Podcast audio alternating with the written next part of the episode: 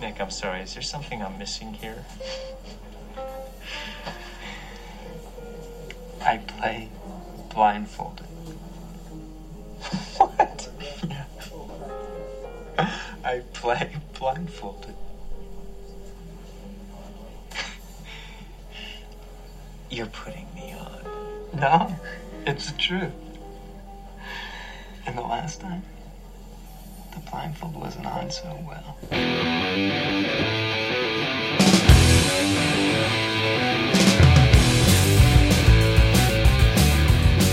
That's why I used to watch Will Don't tell anybody. We're not recording this. Are we? Oh, shit, that's Willie Grace. Hello, and There you go. welcome to a brand new episode of Fascinating Film, where we re- reveal all the truths. Uh, my girl loves it, so I was still I was still wrestling with the idea when you hit record. Like, did I like that show? I think sometimes, and and I'm not pointing fingers at anybody, but sometimes you watch stuff that you normally wouldn't watch if you watch it as a couple. yeah. Well, that's with me with Gilmore Because Girls. I've, I've nobody's watched gonna all. have- I've watched all Gilmore girls. Nobody's Girls. gonna have directly across the board tastes and stuff. Yeah, yeah. I've watched all Gilmore Girls. Would I watch it if it wasn't my girl? Absolutely not. Yeah. But I don't mind it.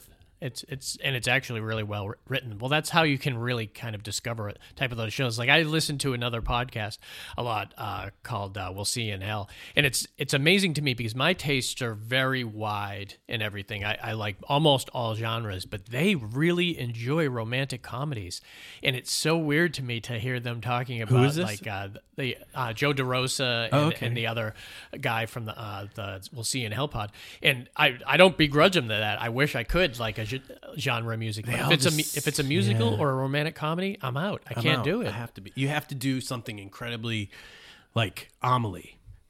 Yeah, you got to be you different. do something like Amelie, which Or- is a romantic, comedic sort of. You know, another way to get around it is make it holiday themed. That will You can- immediately, yeah. You if you wrap your Or uh, do something out of my childhood, but that's pretty selfish. or you just wrap it in silliness, like uh, "So I Married an Axe Murder" is a romantic comedy. Yeah. I mean, there's no Yeah. way it's one of my Yeah, favorite comedies of all time. I just don't look at it as one because it's not sappy. It's not Nora Ephron. Oh my God, you guys are killing me here. Type. Uh, yeah, I like my.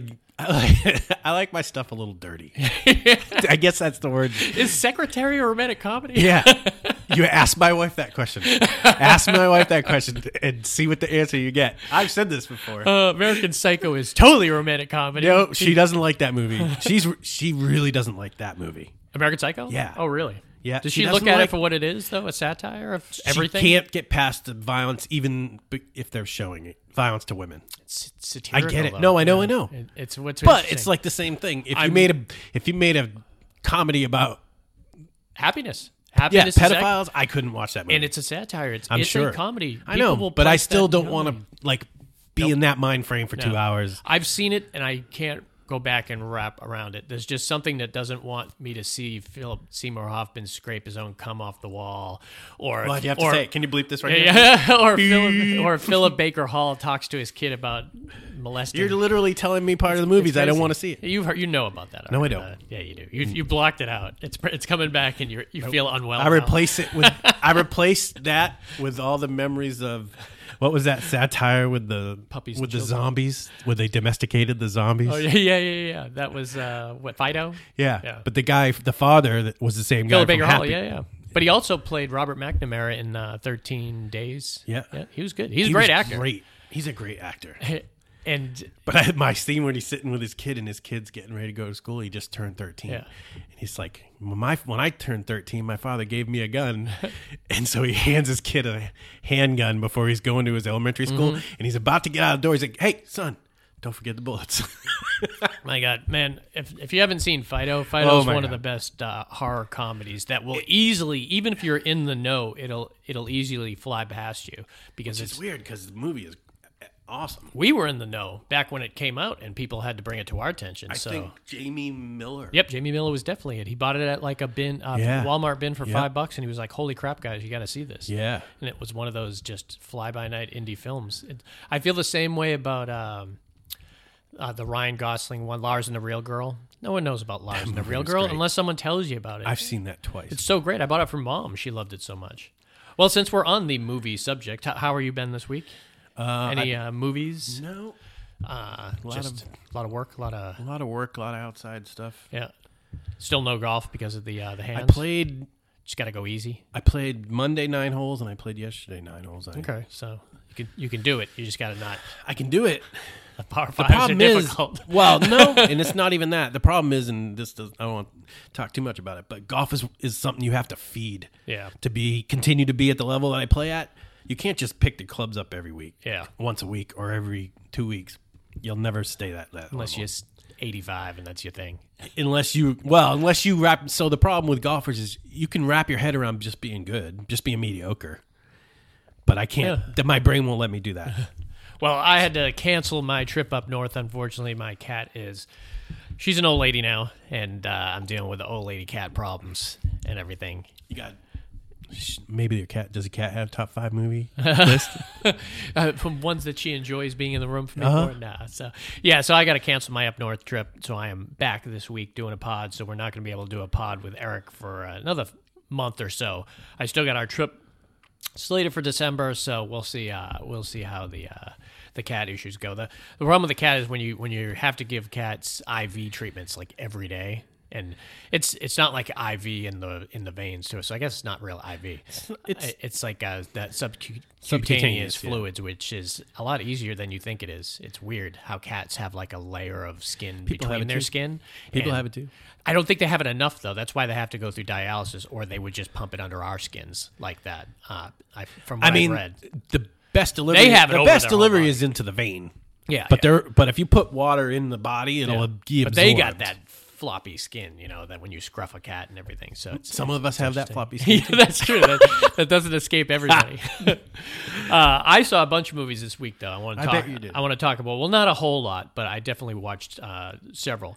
Uh, I want to point out, and I talked about it last week with Justin, that Star 80 movie. Uh, have that you ever bothered seen me as that? a kid yeah that the it was a, based on a true story about the Eric About- Roberts killed his uh, uh, Shotgunned his play model wife. Playboy model wife. Yeah. What was interesting is I've been listening to the Quentin pod, and at the end of the pod, they were uh, like two weeks ago.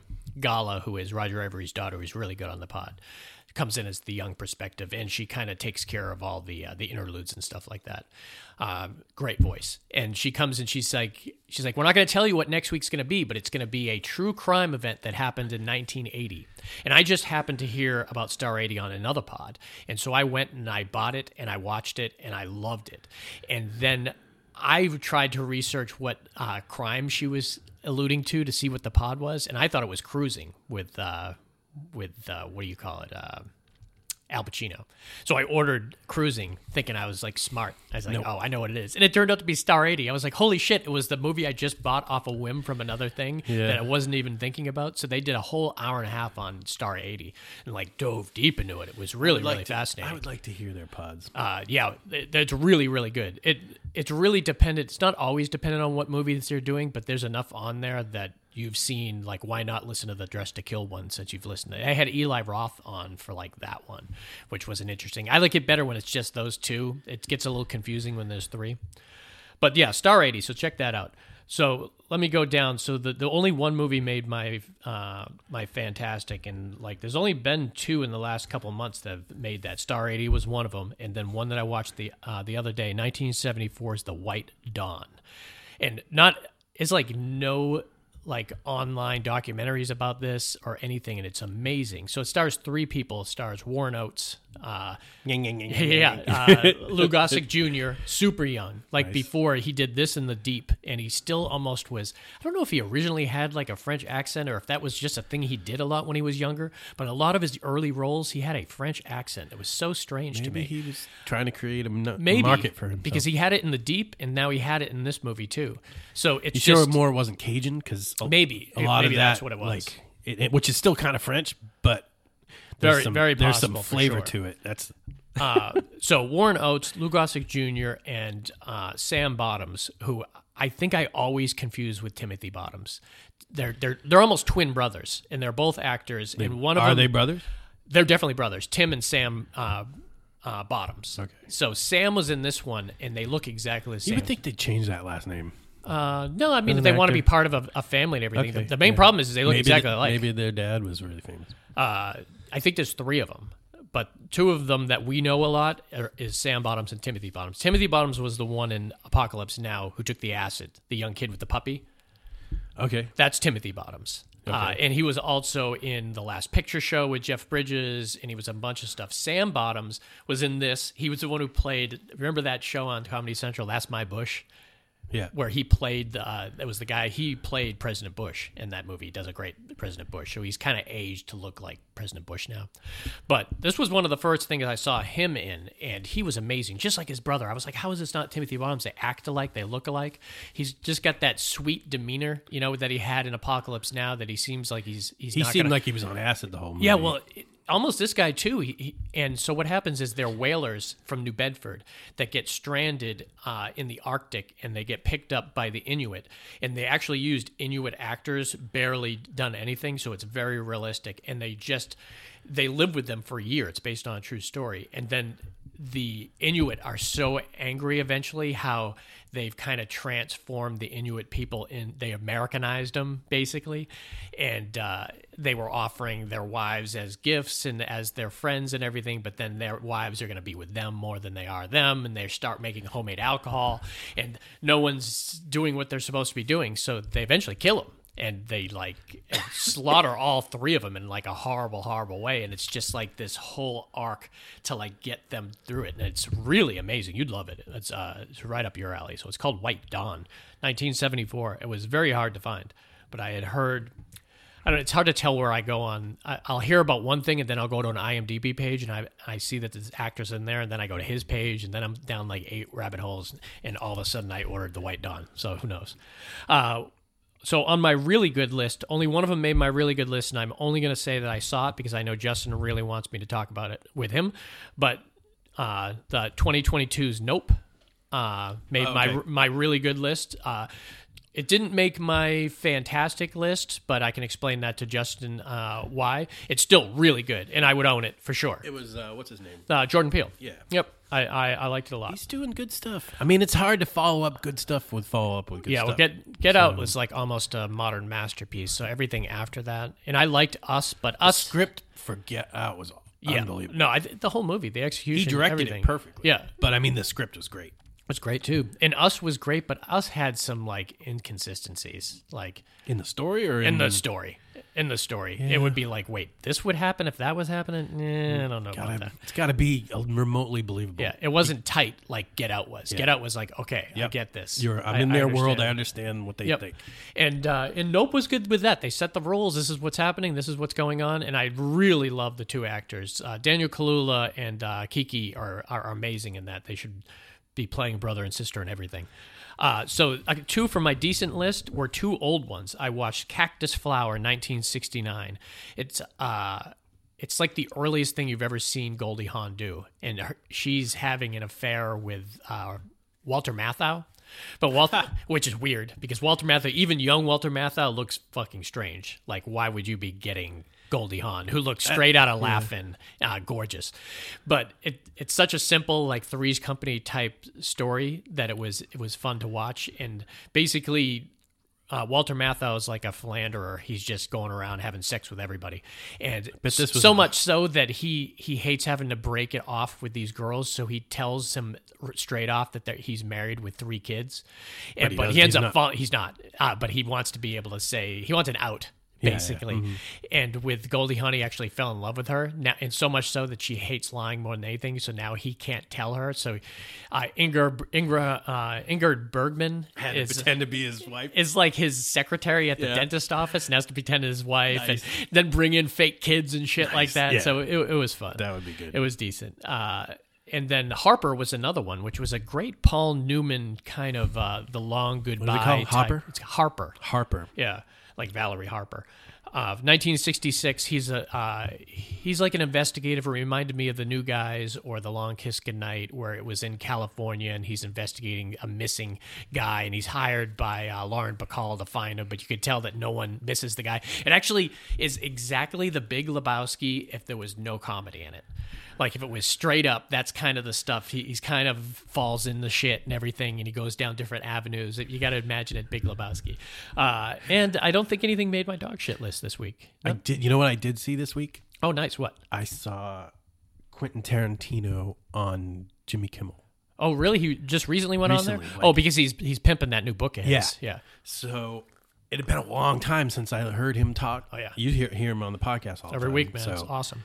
Um, but he he he brought up that he uh, that Kanye had said that he wrote. Oh yeah, yeah, yeah. He mentioned it on he there. addressed it. Jimmy Kimmel asked him straight out. Yeah. And he's like, Well, I did a music video with him and he was talking about being a cowboy the whole time and and I guess that that is true. but the the, the thing I was doing for him was for a cowboy anyways and you Yeah. know is wasn't but wasn't Django a, already a remake? Yeah, Django was a remake. Yeah, from so that what is- Franco Nero one. so He's what the hell is- nuts. He's stupid. I gave him that idea. Crazy. that guy just torpedoed billions of dollars and Oh, yeah. without even That's blinking an eye. It was the best example of how to shit your career the fastest. I mean, but he's still oh, so he's only got eight hundred million left, but so he doesn't. no, he's not a billionaire now, though. who so, cares at well, that point? Yeah, You- Uh, billionaires do. They love that status. they do, but he can hold his head. I did what I wanted to. Okay, well, Did you play the lottery? We were counting on you playing the lottery. I did. I didn't win. Yeah. Actually, I did win. I won twelve bucks. Oh, well, there you go. I hit the Powerball with a triple play. I was telling her, I said they'd never find out we were the winners. Blind Uh-uh. trust. You Yeah. wouldn't find out I was the winner until you saw me Well, yeah, pull yeah. up one day in Yeah. my in my Ferrari. Well, with with a billion dollars, you could give everyone you know, I would give everyone you know, a, I would you give- give everyone you know a fifty million dollars and not even blink twice with a Yeah. billion. I wouldn't do that. I'd give him five. I give everybody five. I, I think five is a great number. You're not super super wealthy, so you're not going to do crazy shit with it. Yeah, yeah. Uh, see, the problem with having a billion dollars is what am I gonna? What do I? I'm gonna have? No, just you would have solid gold.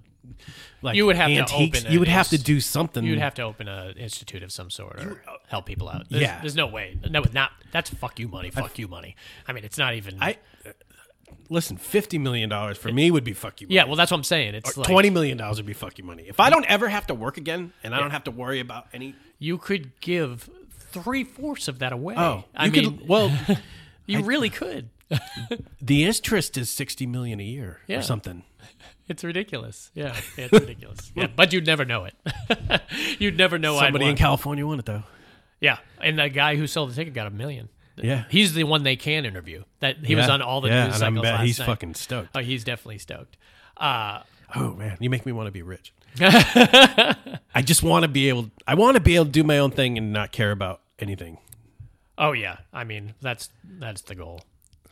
Uh, not for a lot of people, but it is for me. It is for me. I live cheaply so that I can live that dream. All right, I'm going to look up the dates for our two movies today. So why don't you tell us what uh, you are going to pick for today's movie? Eyes wide shut. Ah, I love this movie. Kubrick's- I'm glad I can do this with you because I don't think I'm not sure is Justin a He fan probably of this? He probably liked this movie. It I'm seems not sure like he's something. seen it.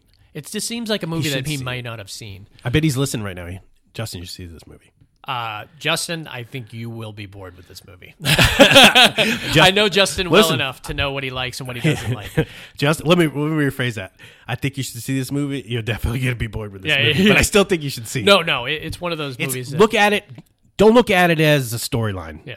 Well, hold off on Okay. going too deep in it because I, I want to mention mine. Then we'll circle back. Uh, so that's 1999's Eyes Wide Shut, one of my favorite directors of all time. I absolutely love it. It's not on my top 100, but uh, I, it's definitely on my top 250 for sure. I love it. This is another one that I, I love the feeling of it, and you shouldn't love the feeling for, of it. You know, it, it almost should make you feel a little dirty, but it doesn't. It, it I like the I like the look and the feel of it. I don't know what it is about this movie. All right, but my movie. 1997's from the great David Fincher. We're talking two great directors today Stanley Kubrick, David Fincher, Two of my favorites. The Game. And when we talk The Game, uh, I can reveal everything but the ending uh, for the game. so tough. uh, it's tough, but you don't really have to. Re- uh, No. When, when you go around and you talk about it, I, because I watched it yesterday and I and I was a thinking great about it. movie. It's such a great movie that you really don't have to. But it is one of those movies that you need to go in blind. Uh, to. Yeah, it You- doesn't work. You won't enjoy yourself as much uh, unless you go in completely blind on it. So we're going to talk the game on on that. And if you're a fan of Fincher, you, If you'll you love it. if you said what ten movies can you not talk about? Yeah, the game's always be- the game's always on this is everyone's. definitely be on that. yeah, Fight Club's me. another one, another Fight Club's movie. yeah. Yep, it's those Yep. two movies. Are, I mean, big on it. Even like Shutter Island. Shutter Island, Sixth Sense. Yeah, Sixth Sense Uh, for sure. Yep, those are movies that you want to kind of go in and experience that kind of oh shit for yourself. I mean, that's M Night's.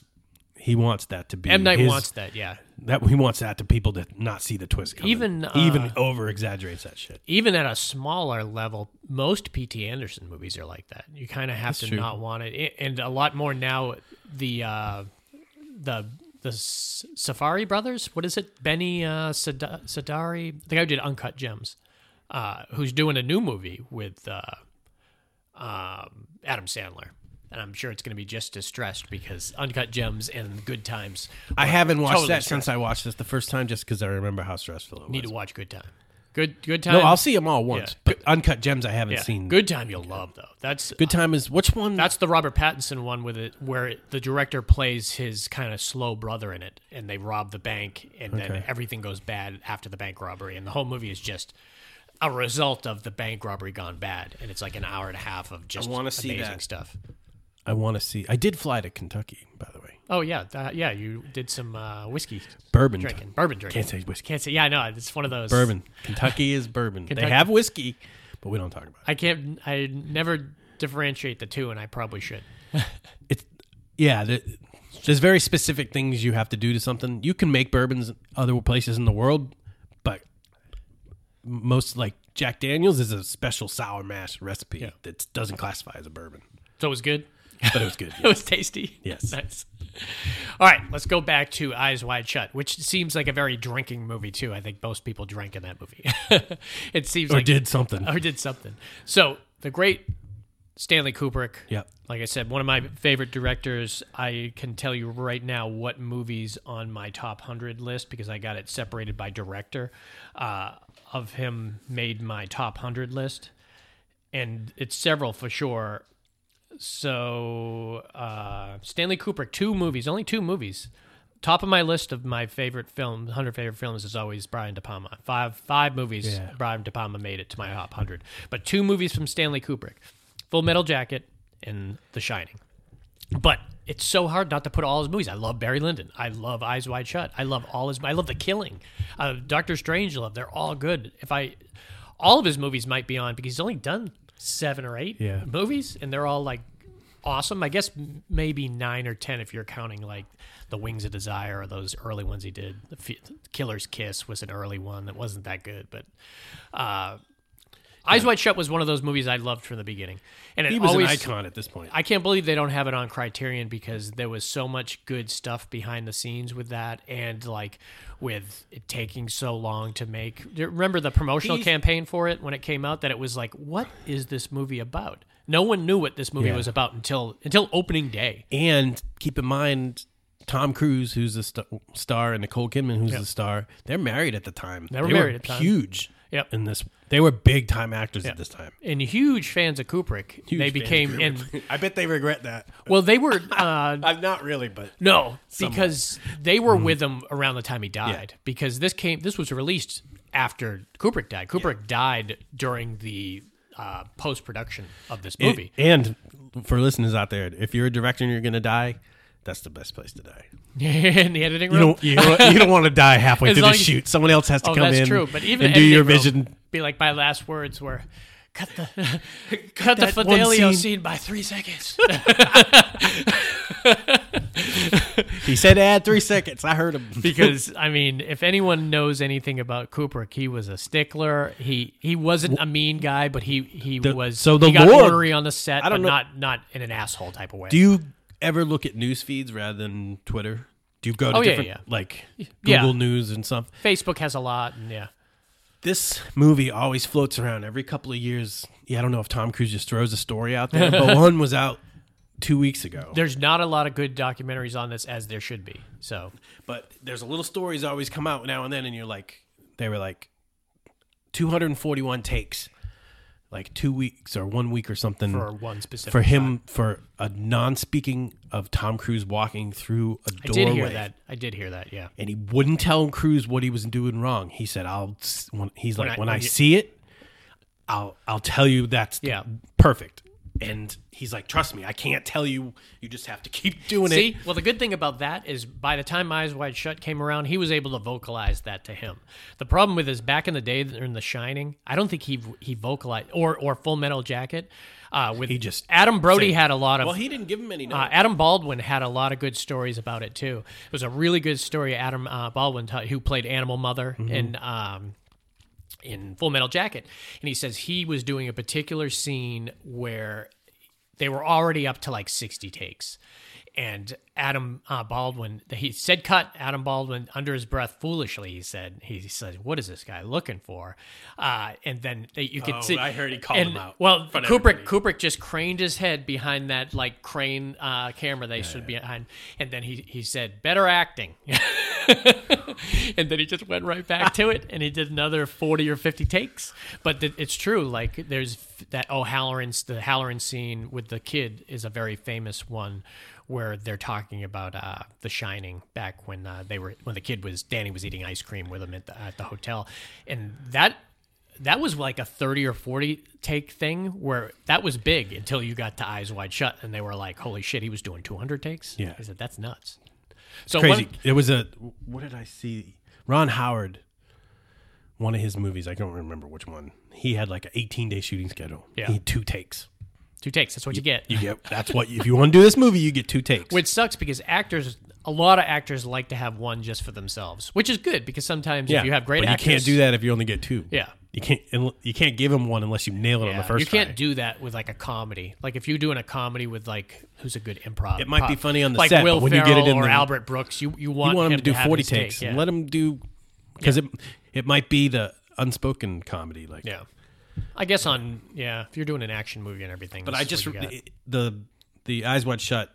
I mean that story of this movie gets referenced in pop culture a lot. which one?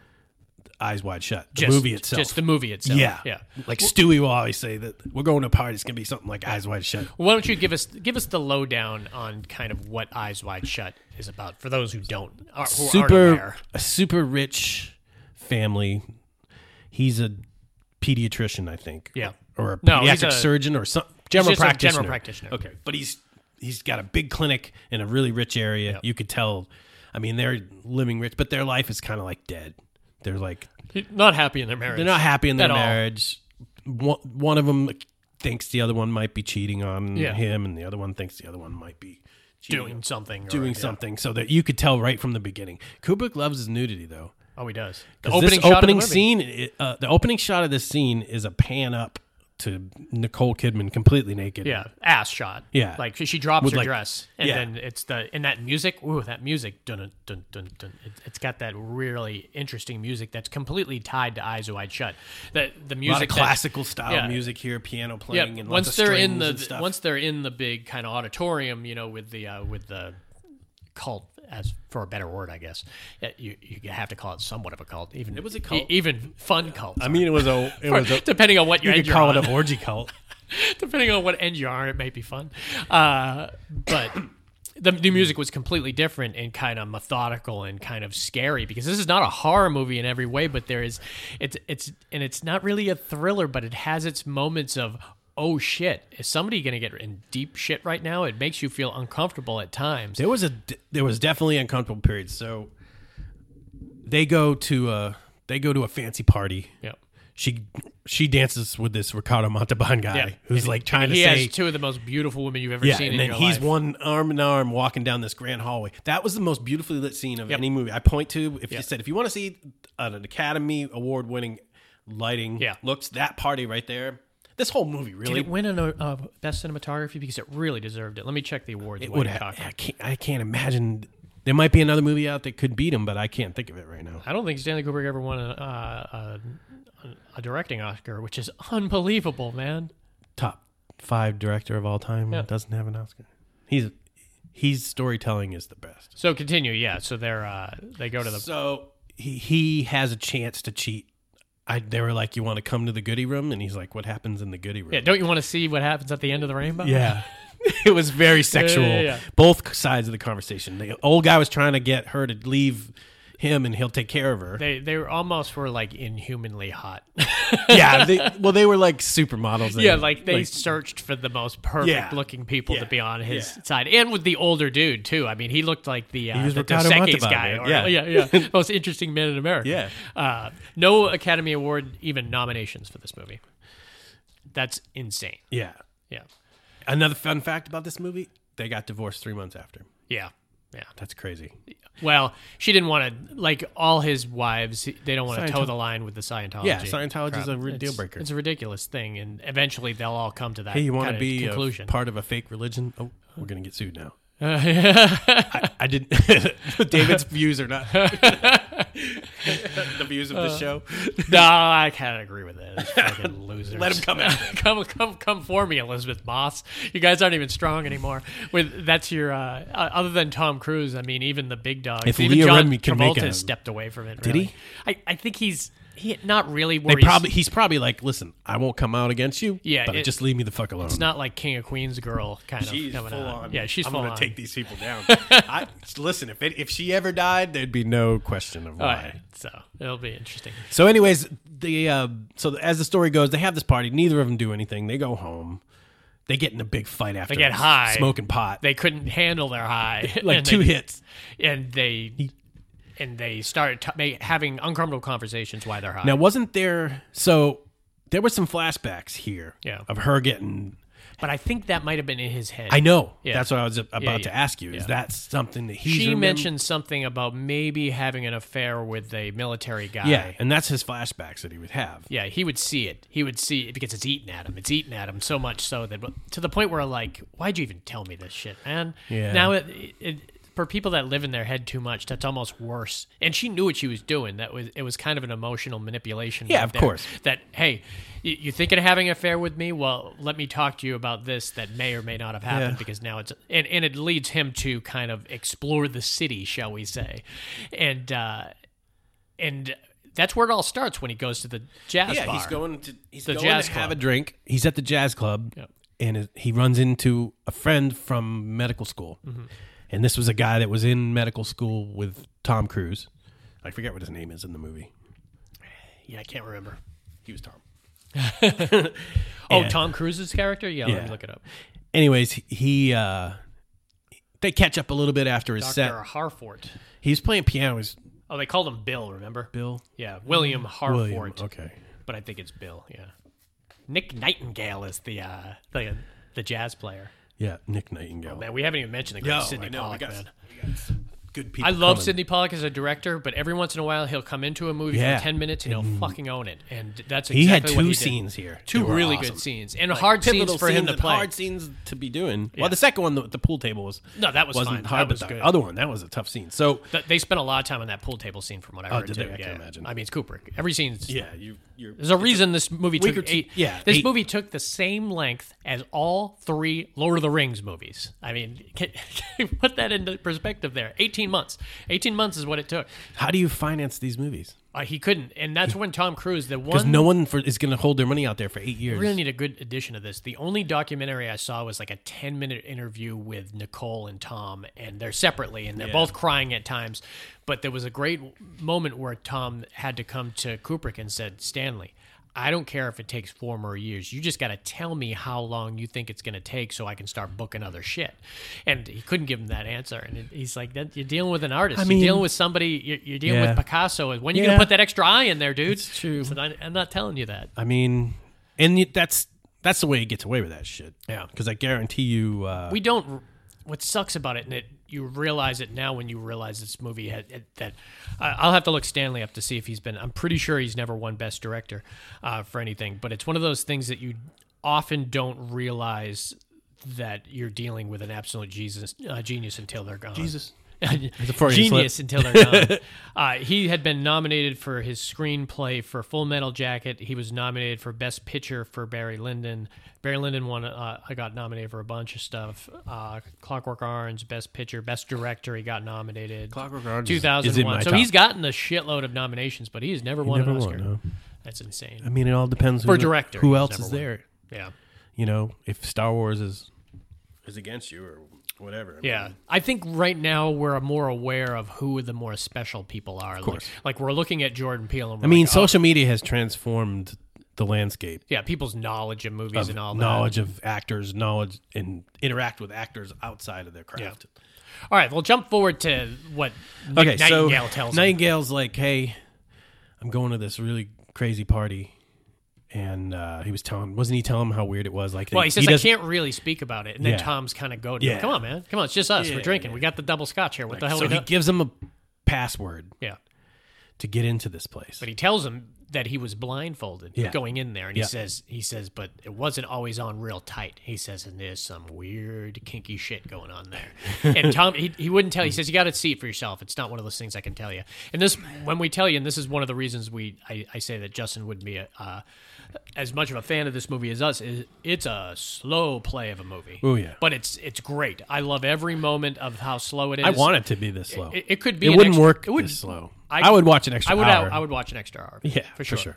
Uh, that's most of his movies. That's how you can tell if you are a fan of kind of slow, methodical, beautifully filmed movies, and you can enjoy bugged lighting me and about everything. Full Metal Jacket, which is one of my favorite movies of all Yeah, time. yeah. But I still have something against it, and it's literally, I really, it's two different movies.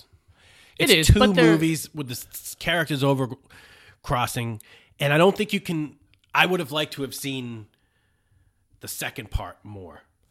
I, the first part Would was it great. bother you less if it was more if it was three parts that all of them are connected? It would bother like, me less if it was three parts. Like if we saw some of those people outside the military, then the than the middle part was the maybe I don't uh, know what thing. it is. I like to get in a flow with his movies, and that was a hard shift. I never it, was never a shift. I kind of always enjoy it. I always I- enjoyed it I like because the movie. I really, really. yeah, yeah. No, it's it's like I said, it's on uh, my my two favorite Kubrick It's movies. in my top fifty. Man, The Killing is so good. When's the last time you saw The Killing with racetrack Kubrick? robbery yeah, the one? racetrack robbery one with so. Sterling Hayden. Oh, Yeah. so good, man. It's it's amazing. Uh, Black and white, right? black and white, Yeah. really, really good. So but where are we in the story? So he goes to the party. He has to. Oh, the scene before that's kind of disturbing. yeah, the one with the guy from uh, The guy- Snatch Snatch, Snatch. and uh, the Saint. He was in the Saint. Uh, with uh, he was Val like an old Russian guy that owned a costume shop, and Tom Cruise was trying to get a costume because you had to wear a specific costume to get into this party, and he was like, "We're closed," and, he, and Tom Cruise just starts throwing a bunch of money at him. It just it was a it was a weird scene that Didn't really need to exist. No, I kind of like it because I kinda like it, we- I like to see that he not only did he show where Tom got his costume from, but it also showed kind of the other depravity that was happening along the city Uh-huh. because it was it was about depraved people doing depraved things. Even with Sydney Pollack's character, Yeah, oh, yeah. depraved person doing depraved things, not necessarily bad people, but things people doing things they shouldn't be doing. Really, I mean, And- I think it's a contrast. He also is probably making commentary on how rich people can get away with anything. I'm trying to. What was that girl's name? Oh, she went on to do f- some famous stuff. She's probably gorgeous now because she looked like she would be gorgeous when she grew up. Leelee Sobieski. What the hell is she doing? All right, go ahead. Being continue Russian. with, uh, Anyways, does he see it when he comes to bring the costume back, or does he see it before? before, because remember when he comes back, everything's fine. And Okay, he feels they made weird a- that it's everyone's fine. The, Uh, like the businessmen were standing. So what happened is he goes to this costume shop, and all of a sudden, his his preteen daughter Yeah. is is like fooling around with two Like like, Asian, Asian businessmen, businessmen, yeah. And like in their fifties. And the the father's pissed off and screaming and yelling at him and telling Tom Cruise just take it and go, take it and go. But then when he comes back to return it, he's like super nice to the business guy. Oh, we came to a uh, Agreement. We came to an agreement. And I'm like, Yeah. oh, what kind of shady shit did this fucker And then do? Tom Cruise is is moral conf- his, this is a moral tale yeah. really to see if he would do anything And you're following Tom Cruise. is One of the best things Tom Cruise has ever done. I agree. In my opinion, I love I it. agree. Uh, people mention Magnolia a lot, and they they go right over. he's a dick in Magnolia yeah, I mean, it's probably easier. It's, like prob- playing a villain. You- Yeah. You, can play a villain. You just Tropic Thunder is probably my favorite thing he's ever done This might be it. This might be Eyes Wide Shut. As much as I like him and E- as Ethan Hunt and all this stuff, I like him when he the the less he says, the better. In my opinion, that doesn't and not a derogatory statement against Tom Cruise's acting. He's, he's, clearly really he's good. a great actor there was a Tom Perry where when I thought he was sort of like hokey Yeah, well, that's Can't remember the, where it was. Maybe was in the nine, nine when, uh, late nineties. We felt that way about Nicolas Cage until Same- Nicolas Cage and Keanu out. Reeves. Keanu Reeves was exactly the same way. Same way. There was a moment where, it, sh- like, when after I saw what's the Sandra Bullock on Speed, Yeah. I was like, oh, it was a fun movie, Man, but what- he's just a What put everyone on the fence with Keanu Reeves was Dracula. yeah. hmm? Rewatch Dracula. I love Dracula. Dracula is top 500 movies probably on my list. Uh, but he is bad in it. He is bad in that movie. And I love Keanu Reeves, but he, that is the worst thing he's ever done. Yeah. miscast. That was the problem. He was totally miscast, and I understand it. He wanted to branch out. He wanted to do more dramatic stuff, but that wasn't it. You doing that fake British accent. He even says the word. How many times he says Dracula? he had to get away from that. Oh. You're like because he went. He got out of that it, though. movie with what was that movie with uh, when he was the surf cop? Point Break. Point Break. Yeah. that was sort of his breakout role for Yeah. us because that that was a movie I really really. Liked. I really enjoyed he it. He didn't ruin it. and no, because it, he went with it. You know, that was kind They of like- somewhat of him. You know, and then not until. Damn, where was the movie that he really kind of? uh He was like, oh, he's maybe the gift when we saw him as the asshole who like killed Katie Holmes. Uh, in the gift, he was really, really good in that movie. He was really good in that Neon Demon uh, that no one's seen. The guy who did Drive did really good in there. All right, let's jump to the big scene that everyone wants to talk about, though. Uh, so he goes to the club. He's got the the secret word, which is Fidelio, which gets him inside. He's got his costume, his mask. And they ask him for a second password, don't they? I think that's how they Uh, later on, later on, they do. a he went twice. Uh, no, no, no. Later on that night, they ask Okay. him for uh, for it. Like I think that's when he's in front of everybody. Yeah. Uh, so he's obviously not supposed to be there. He is at like They one- found out pretty quick he wasn't supposed This to be is there. a they just kind of let him. This is a sex orgy party that the people involved are like judges. Like Sydney Pollack says later on, you don't want to. If I know the people involved, and believe me, you don't want to know their names. They're like they're the most now. important had- people. Like that I could think be. we skipped over a scene. He had already helped. He had already helped his boss or or his yeah, that was the, basically the opening scene. One of the opening save. scenes. It's the party that was lit very beautifully. He gets called upstairs. His buddy has just hit a hooker did a speedball Yeah. and and was, was overdosing. ODing. Overdosing. and uh, he wasn't supposed to be there. He's married, and She's just sitting there completely naked. yeah, and Bill just takes care of it, sweeps it all under the rug. Yep. So he, him. basically owes him. I'm, so I don't think he would have got the heads up. Yep. Yeah, yeah. Had and he, he even not. mentioned that if you if if I don't know how he said it, but basically it was alluded to. We wouldn't even be having this conversation if you weren't friend if we weren't friends, and I kind of pulled one out for Yeah. Mm-hmm. you and everything, uh, because we we kind of go to the conclusion that Sydney Pollack was there during the. I imagine he was there. Yeah. And so, and we never found out who was there. We never saw under No. people's masks or anything was revealed. So, it, and which makes it that much better of a movie. scene must have been impossible to shoot because they had this is an R rating, but they had people having sex, but like someone else's head would be in the way. But It it, was would done be in a classy It would be as a dolly shot was happening, yeah. so they'd be pumping away and the dolly shots moving, but it was using other people as cover. It's as classy as one of those types of orgies. Well, was, I think it was an ever could be done. upscale. Yeah. I mean, it's. I think the pageantry of it was what. The masks were creepy. Everyone looked like they were staring you down, even when they probably wouldn't. uh, Yeah. wouldn't. And so he gets recognized by several people. He one girl tries to help him that's out. the hooker that he saved in the he saved at the beginning because you can what you can recognize is her boobs. I mean, they were really nice boobs, and, and they made sure to show them to you early and a lot. Yeah, that So whole scene him? where he, she's oh, ODing, you're you're doing nothing but staring at her boobs. So when she comes over, you could tell that it's it's it's if not that same person, it's somebody that looks just like her. But on several viewings later, you can tell, oh, this is why she did this. You know, is and kind of stuck her neck out for Tom Cruise because he gets called out in front of the whole group, and it was very uncomfortable. I mean, if the first time you probably maybe can remember the first time you watched it, it's an uncomfortable scene because you don't know what's going to happen. Yeah. You don't know if they're going to kill Tom Cruise, if it's that type of movie. It, it turns out it's not that type of movie. Uh, it's more of a uh, uh, you better toe the line, motherfucker, Mm-hmm. and not mention anything. And uh, basically, he does. you know, he does toe the line. You know, he I mean, he goes back to the house the next day. Yeah. Remember the in the Rolls Royce comes down the driveway. I don't think he's realizing. hands him a note, yeah, right? And he doesn't realize how serious this situation Not until he is. in the next scene with Sydney Pollack. Yeah, and Sydney Pollack really sets it up for him and says, "Hey, you want to die because that's kind of what we're. He doesn't say that, but it's kind of what we're. If you didn't walk about away here. from that conversation Yeah. feeling like that was you was can your tell that Sydney Pollack is going to report back to people. because the girl died. Yeah. that's the big thing. yeah, The girl died, and Tom Cruise was like, she spoke for him. Remember that was that Yeah. ceremony? She's like, But who vouches for this person? She got her brains fucked out. Yeah. She left the She did a party with a lot of money, and- and, mm. and she was fine when she left the party. That's Yeah. all we know. After that, I mean, he had seen her OD once before, so it's not God a big bless you, you stretch know? To imagine that it happened again.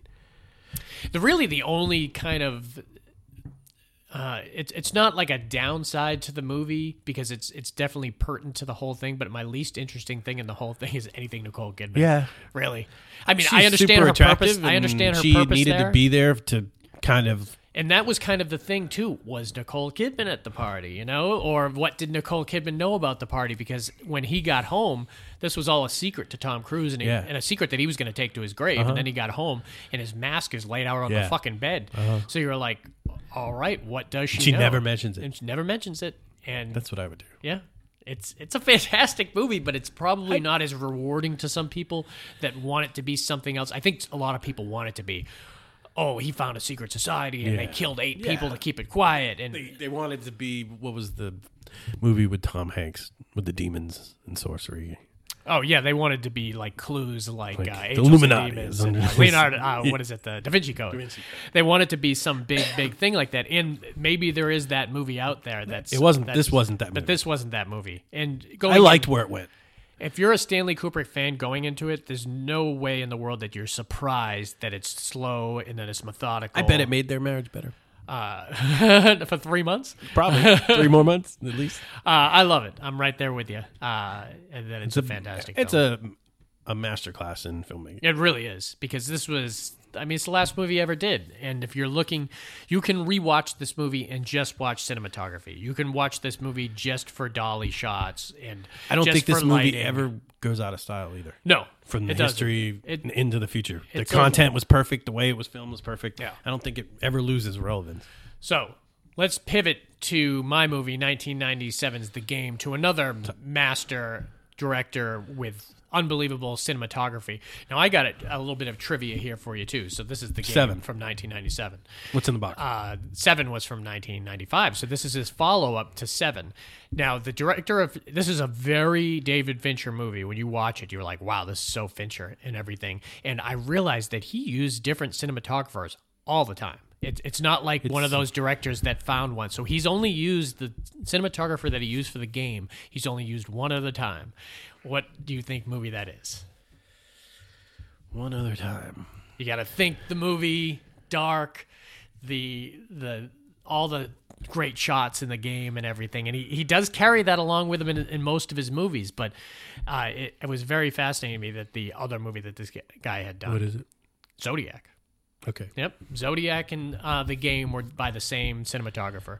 Seven was completely different. Pa- Panic Room was completely different. So it's very interesting. They all see. He, that's why you could tell he's a great director. He's, he's even with different cinematographers, he's able to convey that David Lynchian look because Seven looks just like the game. You could have told me that the same guy who did Seven Yeah.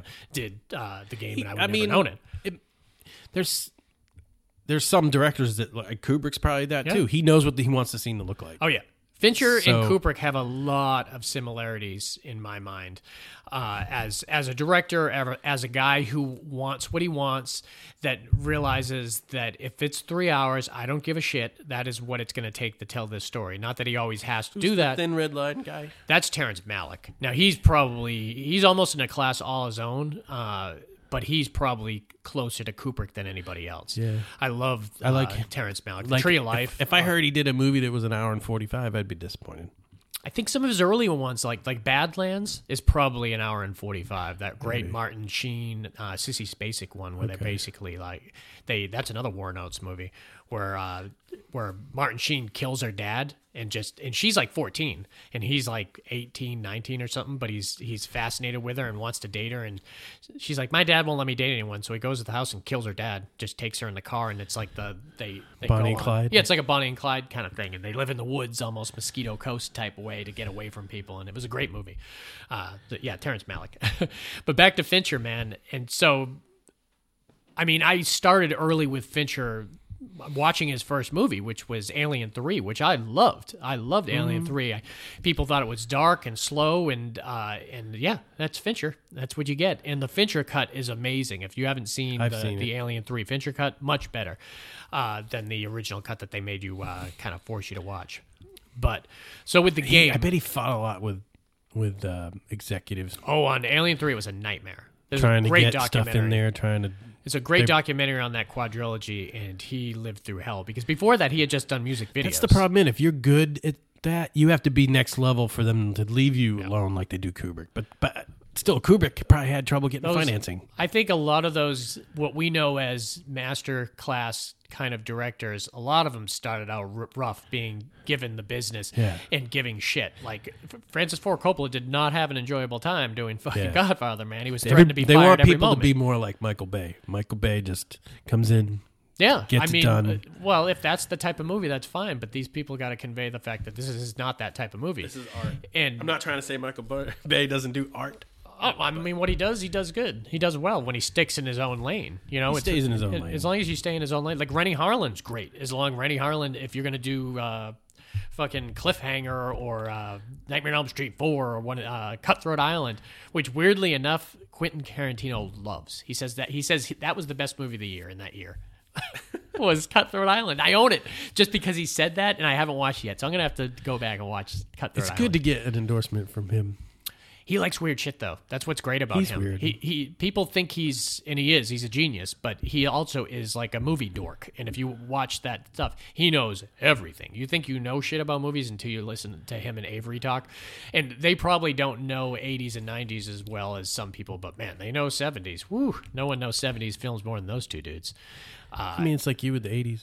Yeah, he hates the 80s. He thinks the 50s and the and he said it last pod too. 50s and the 80s were the worst years for movies ever. The says. '80s was more just about fun with movies. It was different for us because it was nostalgia. Like, it's nostalgia. like the but seventies was all those movies were done with fun. He grew up in the seventies. We grew up in the eighties. I mean, Yeah. that's kind of what happens. All right, back to the game. So I'm going to give you the uh, the gist with the game here.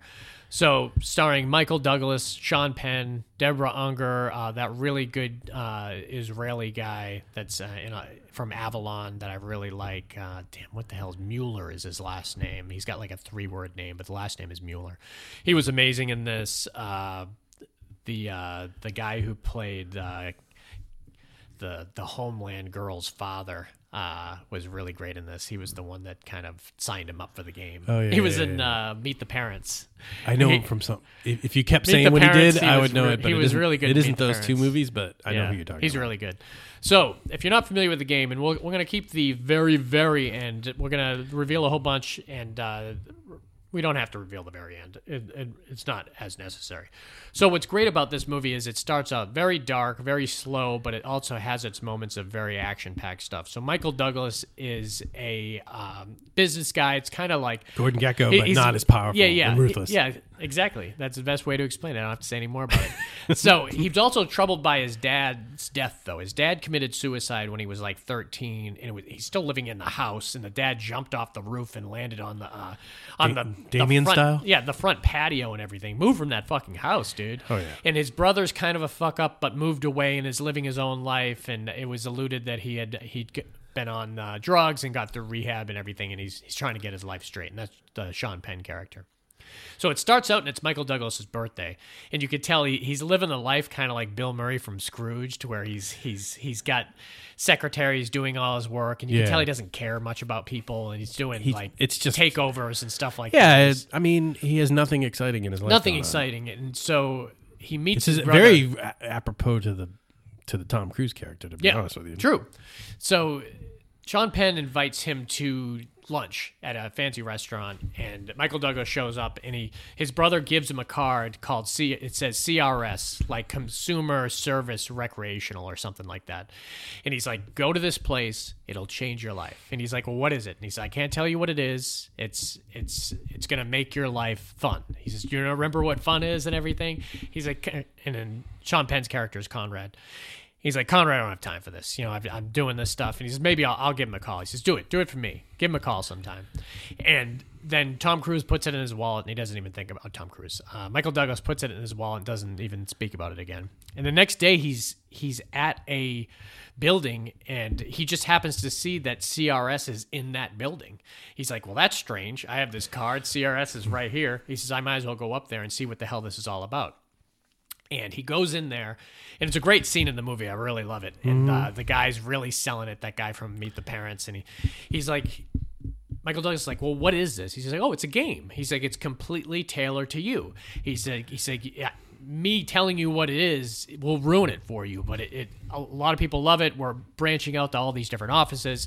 It's great. He says, he says, this is what we should do. Take the evaluation, take all the tests today. It'll take a couple hours. And uh, if you don't like it, uh, someday your game will start. If you don't like it, that's fine. If you do, then you go with it.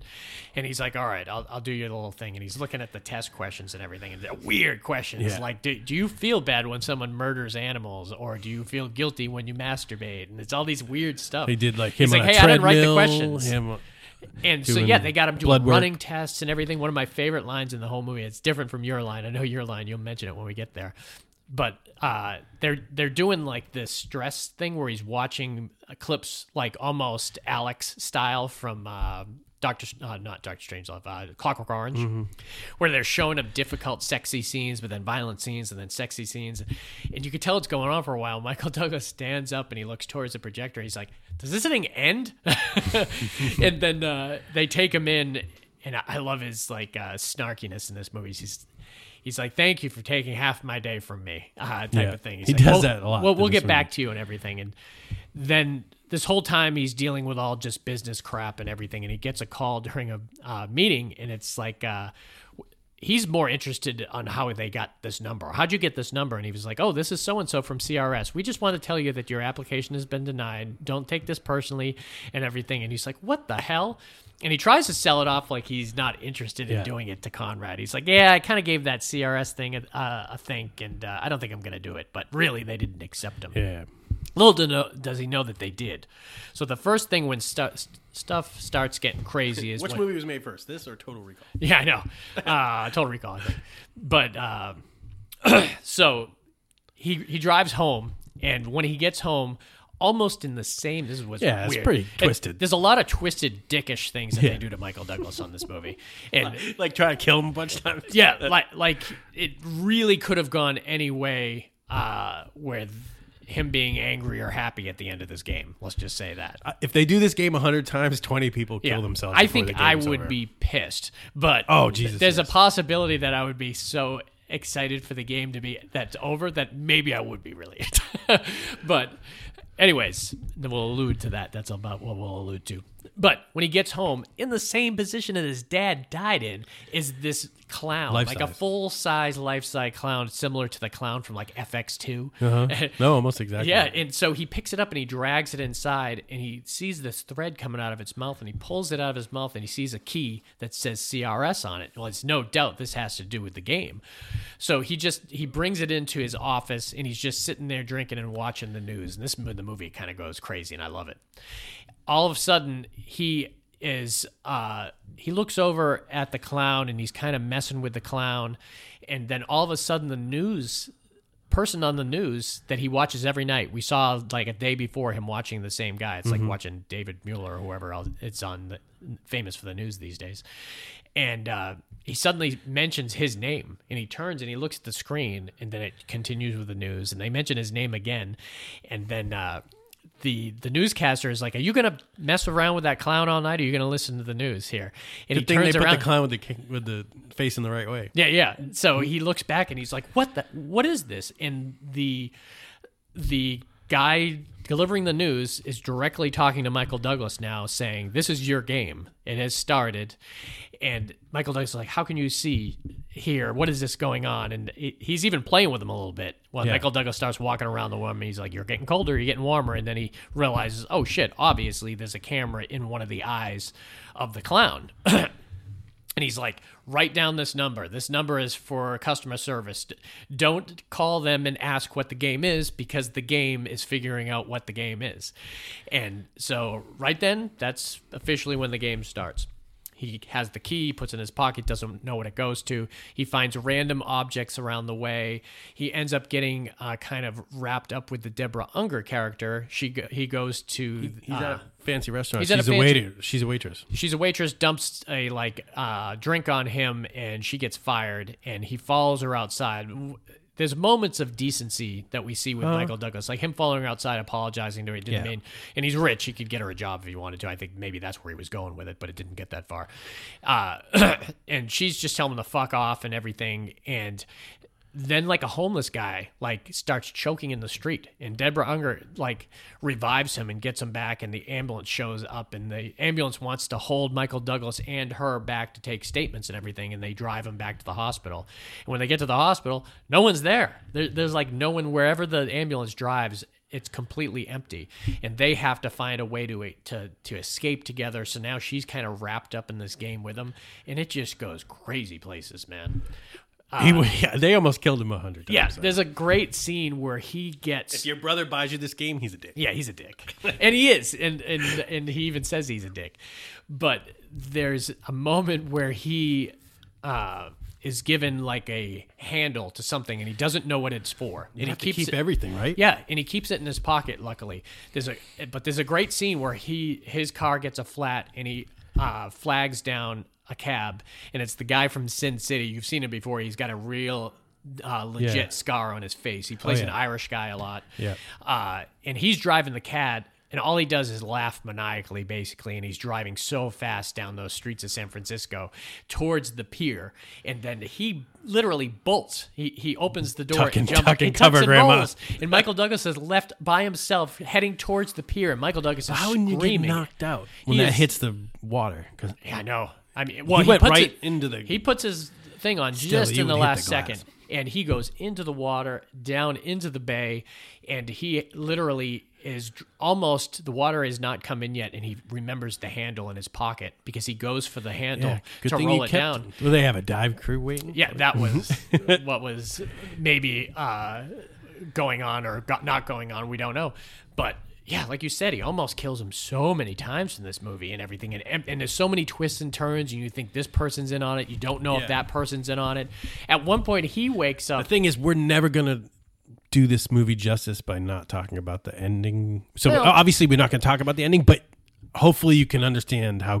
Good No, I is. think I think doing it justice is the lead up to it. Uh, and we have talked about the ending in past episodes. Have Uh, we? If you went if you went back and searched, you could probably.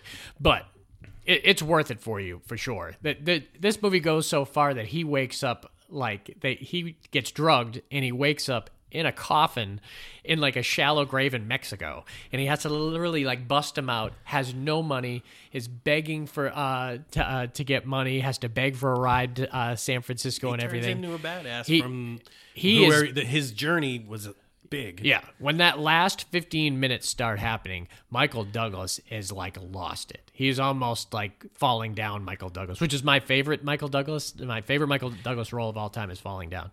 And uh, this is this is close to it because it's like like you said, it's like Gordon Gekko just turned up a little bit. Uh, if if he was had it all take if he they pulled like a life life stinks thing. Do you remember Life Stinks with Mel Brooks where they take all his money from him and he has to live on the streets with the poor people? It's kind of like how Michael Douglas he's not used to having to eat a hot dog on the street in uh, Mexico and have to go in front of the diner and say, "I have eighteen dollars and seventeen cents. Can someone please drive me back to San Francisco?" My favorite line we skipped Oh, over yeah, yeah, that part ahead. was when he first was was on the run with Deborah Unger. Yeah. They were trying to escape. I can't remember what they were running from. Patrols from the hospital or something. What they were where they were at.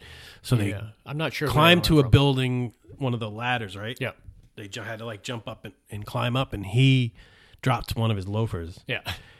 And then he kind of looks down and he goes, There goes a thousand dollars. And Deborah Unger's like, You spent a thousand dollars in your shoes? And he's like, On that one, I did.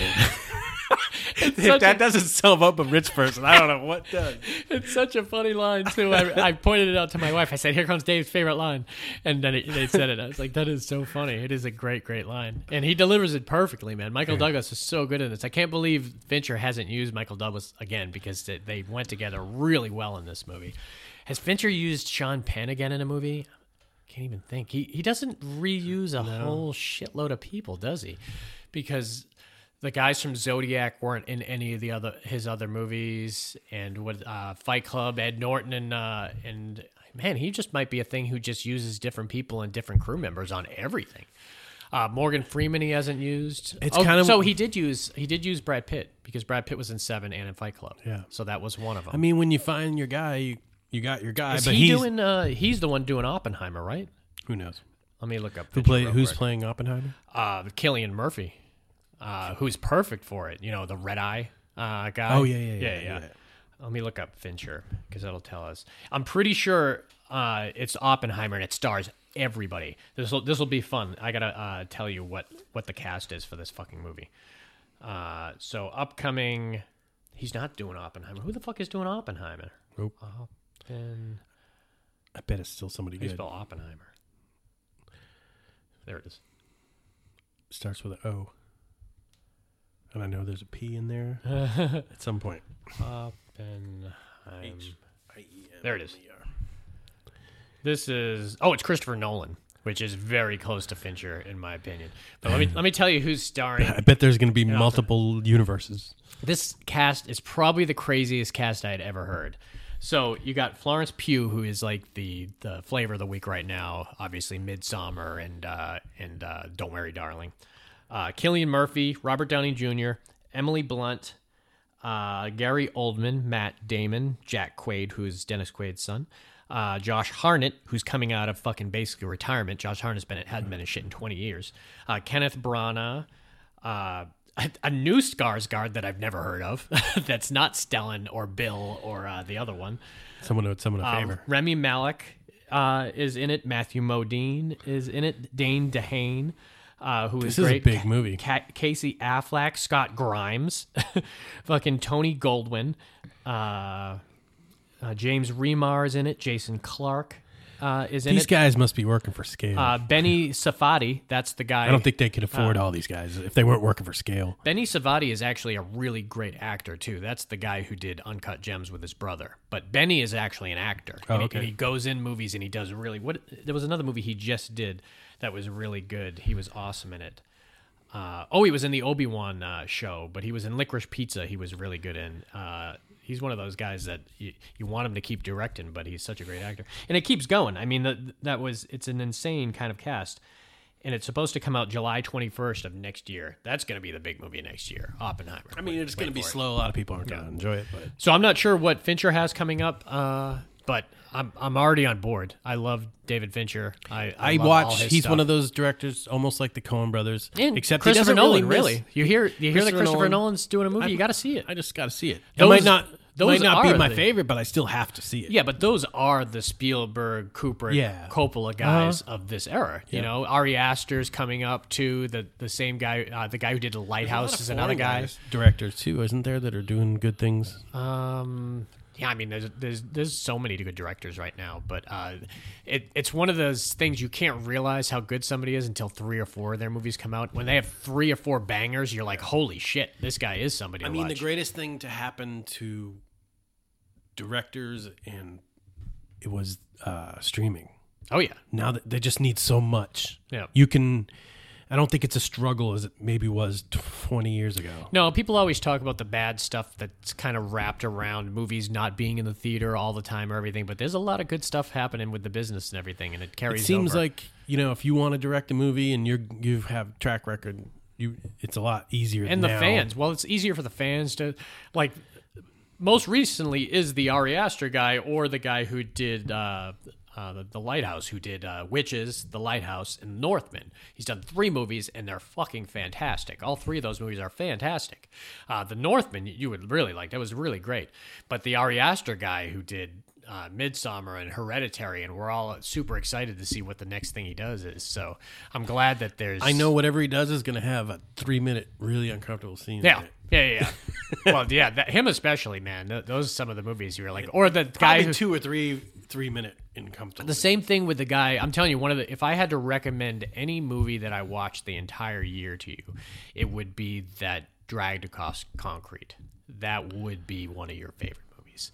Uh, that one with Vince Vaughn and Mel Gibson, the same guy who did Bone Tomahawk and uh, that Brawl in Cell Block 99.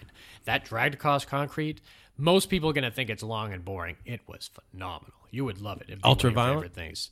Eh, It's got its moments. It's not as ultra violent. Nothing's going to be as violent as Bone Tomahawk, and it, it's definitely not as violent as it's definitely not violent. Cell violent. Block 99 had way more violence than Bone Tomahawk. Yeah, because it was throughout. Yeah, it It kind of sustained it was- violence. yeah, it was sustained throughout. Some of it was so comical that you, yeah, you, you, didn't kind of bother you, but yeah, it helped you get through it. Yeah. but uh, yeah, the least violent is definitely that dragged across concrete. It's more of it's it's just that too. might be one of the only few movies. Not that Justin doesn't watch good movies, but one that he recommended to me that I watched and liked it. Bone Tomahawk. No, um, Oh, the cell block. Cell Block. Yeah, because he watched Bone Tomahawk here with me. Yeah. Uh, but Bone, yeah, Cell Block. I think he watched that before me as well, and I, I watched that, and then I, and then he also watched. Uh, well, you and him have a better alignment. He likes the movies I like, but you two have a lot more in common than I do with him. Yeah, but I'm kind of on my own with. Uh, I like a lot of '60s and '70s Yeah. movies, and and uh, you like a lot of those '60s '70s movies, and he is definitely. I like no, he is 80. I like no comedies and really no action movies unless they're crime based Yeah.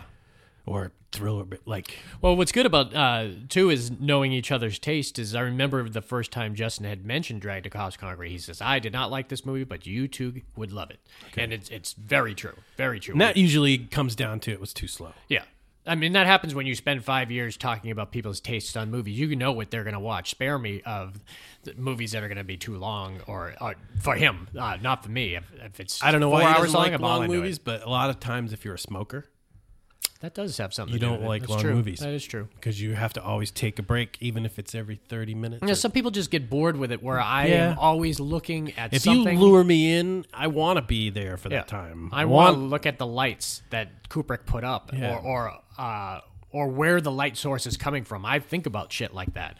Like when I'm watching uh, horror movies and everything, when they're lighting a movie a certain way, I'm, and they have to like t- let you know where that light source is. I'm very interested in that type of stuff, which sometimes I don't get until my third or fourth viewing of things.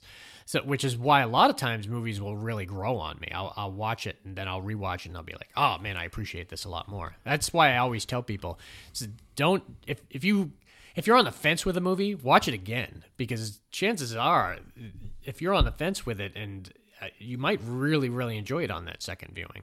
And some of those movies, like Midsommar and Hereditary, are like that. Especially the ones that kind of make you feel uncomfortable at first. When you see them the second time, you know what's going to happen and you know what's going on. And you them can- jumping and off the can- cliff. Still, You can, I don't think I could.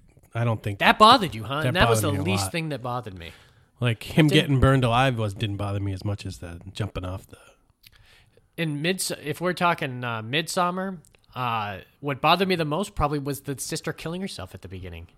In and the way she was tied up and it went to the other room and you heard Florence Pugh crying hysterically over that shot that was a disturbing shot to me. Everything else in that it was pretty easy. I think in Hereditary obviously the the, the severed the, the the severed head was was disturbing as shit but for me it's that feeling of the watching the kid in bed with his eyes shut hearing his, mom, her mom going down the stairs leaving the front door going to the front uh, going into the car knowing what she's going to find and just screaming and screaming. That was a fucking difficult scene uh, for me, uh, more so than the violence. It's that uh, that stuff that you can immediately put yourself into. Like I've I've made this bad decision and I've made it so bad that I'm just gonna wait till someone else finds it. I was like, that's that's They some were- disso- some radio- type stuff. Some radio DJ they were talking about horror movies with his co-host or something, and they their takes were terrible. But the one guy's like, he's like, yeah, some movies. He's like a reason why I never drive behind a log truck. Yeah, yeah, yeah. Ever again. Yeah. Ever again. It's interesting when you hear. I hear it a lot on podcasts. I, sometimes I hear it about a scene that I know bothers me that I've never heard of anyone else bothering, and it happened recently. There was a, there's a scene that it, it's bothersome in the original and in the remake of The Getaway. Do you remember The Getaway? Uh, with uh, with the original was Steve McQueen and Ali MacGraw, and then the remake was Alec Baldwin, James Woods, and Kim Basinger. And it was a scene in both of them that was disturbing as hell to me as a kid. It's disturbing watching it now.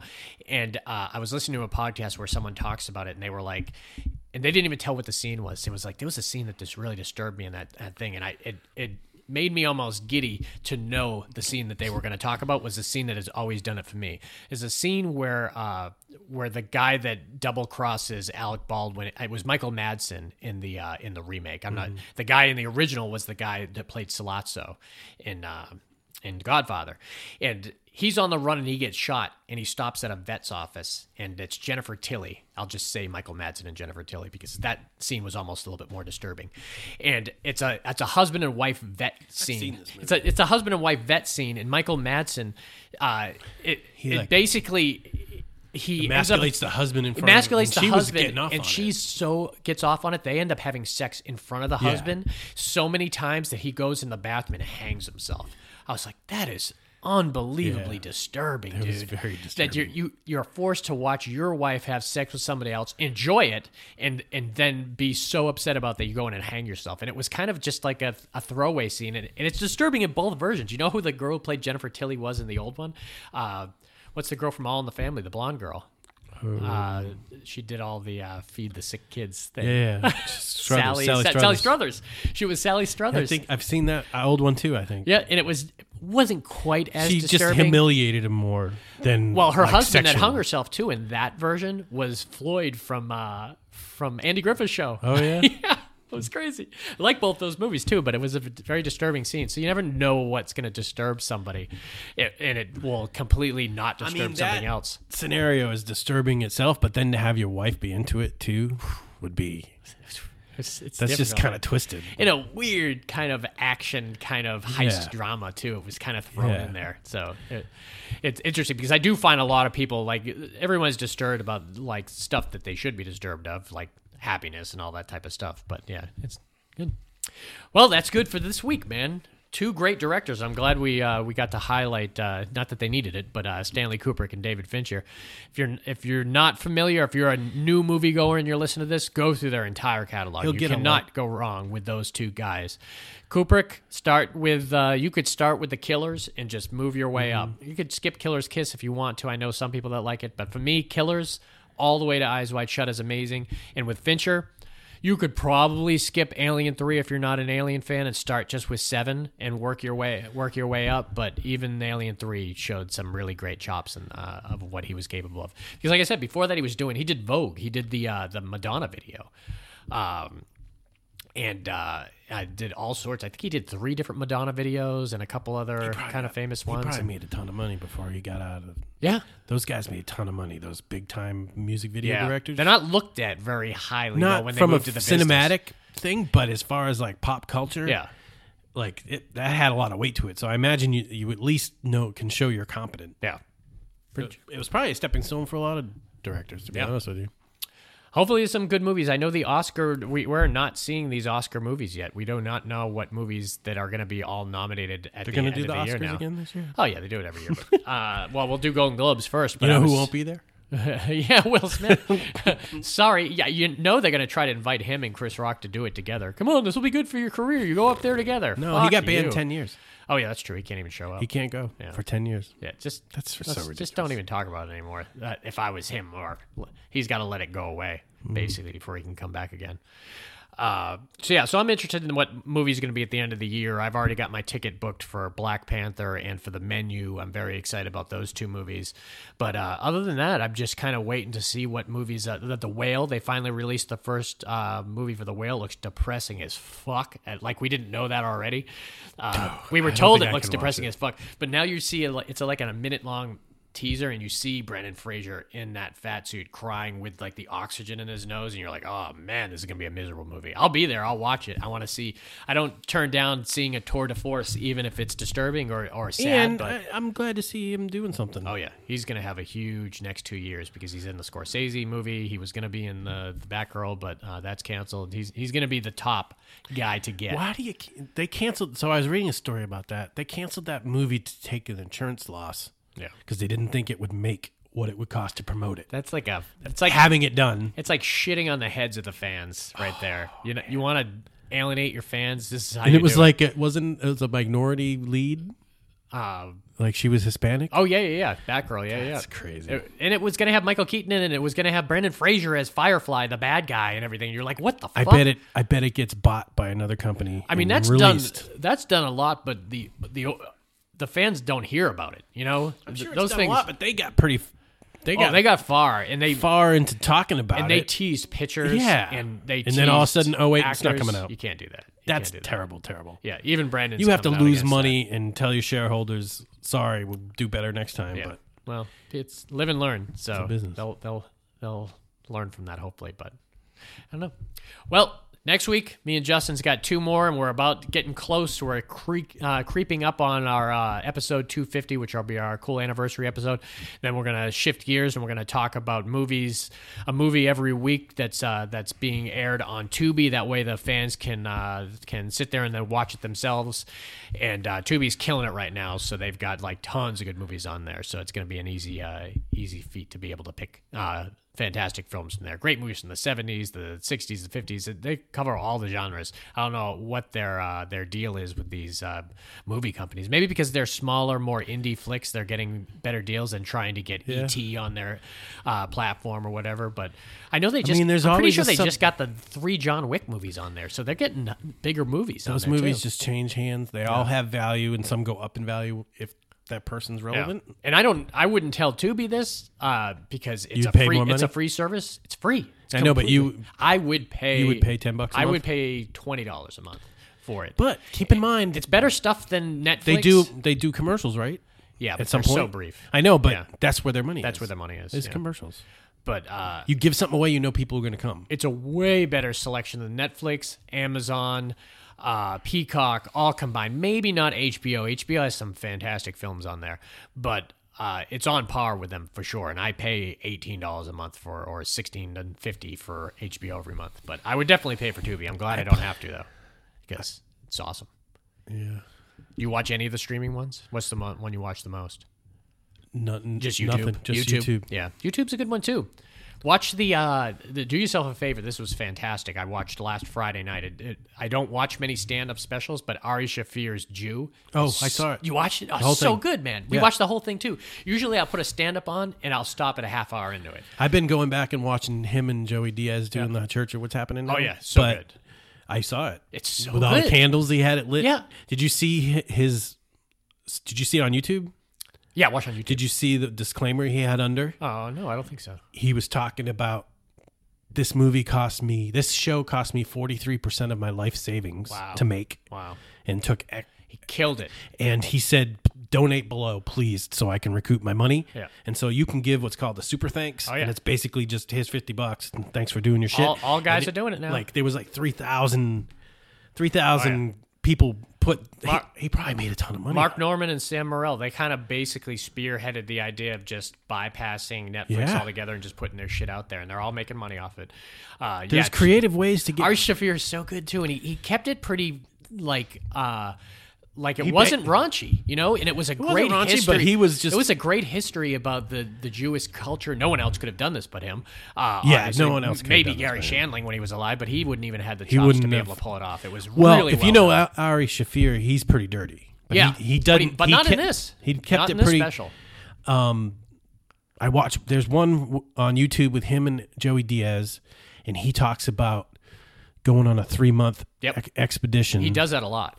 And he, like, he was his a monk phone. for five days. He'll put his phone in He'll just like stop doing comedy for three months and travel to the Philippines and to Vietnam. I've heard a bunch of podcasts. So he goes on Rogan a lot, and he'll he'll detail what he did on his vacation, and it's fascinating. I, I really like That's a cool way to live life. Yeah. To to just just Man, you should late, check out. Go back and watch the episode where because he he uh, purposely doused Kreischer with Molly when he was at a barbecue at Kreischer's house, and he's not allowed there anymore. And it it, it, hurts Kreischer a lot because he's one of his best friends, but Kreischer's wife won't, and kids hate Ari because of that now, because he had to go to him and say, "I don't want to freak you out."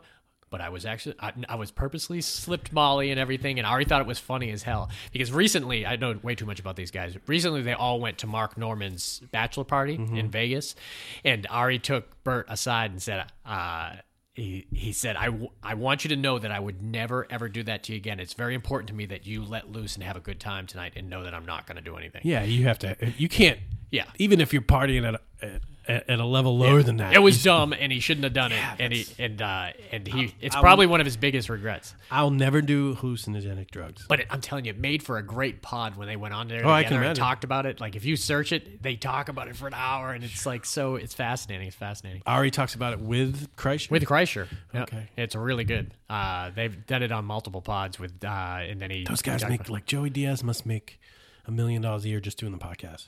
He makes a good amount because he's he's not leaving Jersey now. He's not doing what all those other guys are. They're not. He's not putting out specials. He, he's sticking his toe in just like local stuff in Jersey. So uh, Rogan will or Bert will bring But the podcast once in a is where the money is. Oh, that, that's where it is. Yeah, I mean, get so a, a, a ten a hundred thousand views yeah, is a thousand dollars in ad revenue. I'm, I'm sure they're making fifty grand a month or something like so that. So think of Joey Diaz has five hundred seventy three thousand yeah, views on every one show. Yeah. that's fifty grand right there. yeah. I mean, Plus it pays the the, bills. It pays the bills, and that's how they all kept kind of afloat during the pandemic and everything. So it's interesting. Ah, support your podcast, people. Yeah, send us money. Good stuff. All right, but if you want to get a hold of us, you can uh, check us out uh, at uh, our Facebook page. You can see our all our cool pictures, and Justin's been uh, putting a lot of funny, uh, cool movie related stuff up there recently. So check us out there. You could shoot us an email, fastnamefilms at gmail.com, or you could just give us a like or a comment on our two platforms, SoundCloud or iTunes, and we would greatly appreciate it. But next week, we'll bring you two more of our 100 favorites, two more films from our 100 favorite films list. Till then, see you. Bye. Does this thing end?